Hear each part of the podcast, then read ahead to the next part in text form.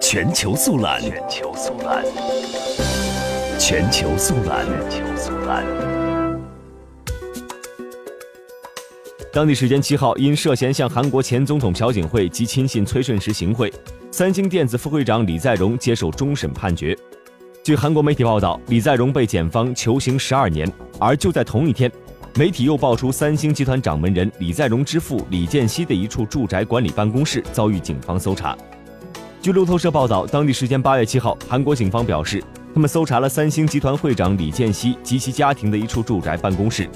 找到了一些有关被指控挪用公司资金用于住宅内部装修的证据。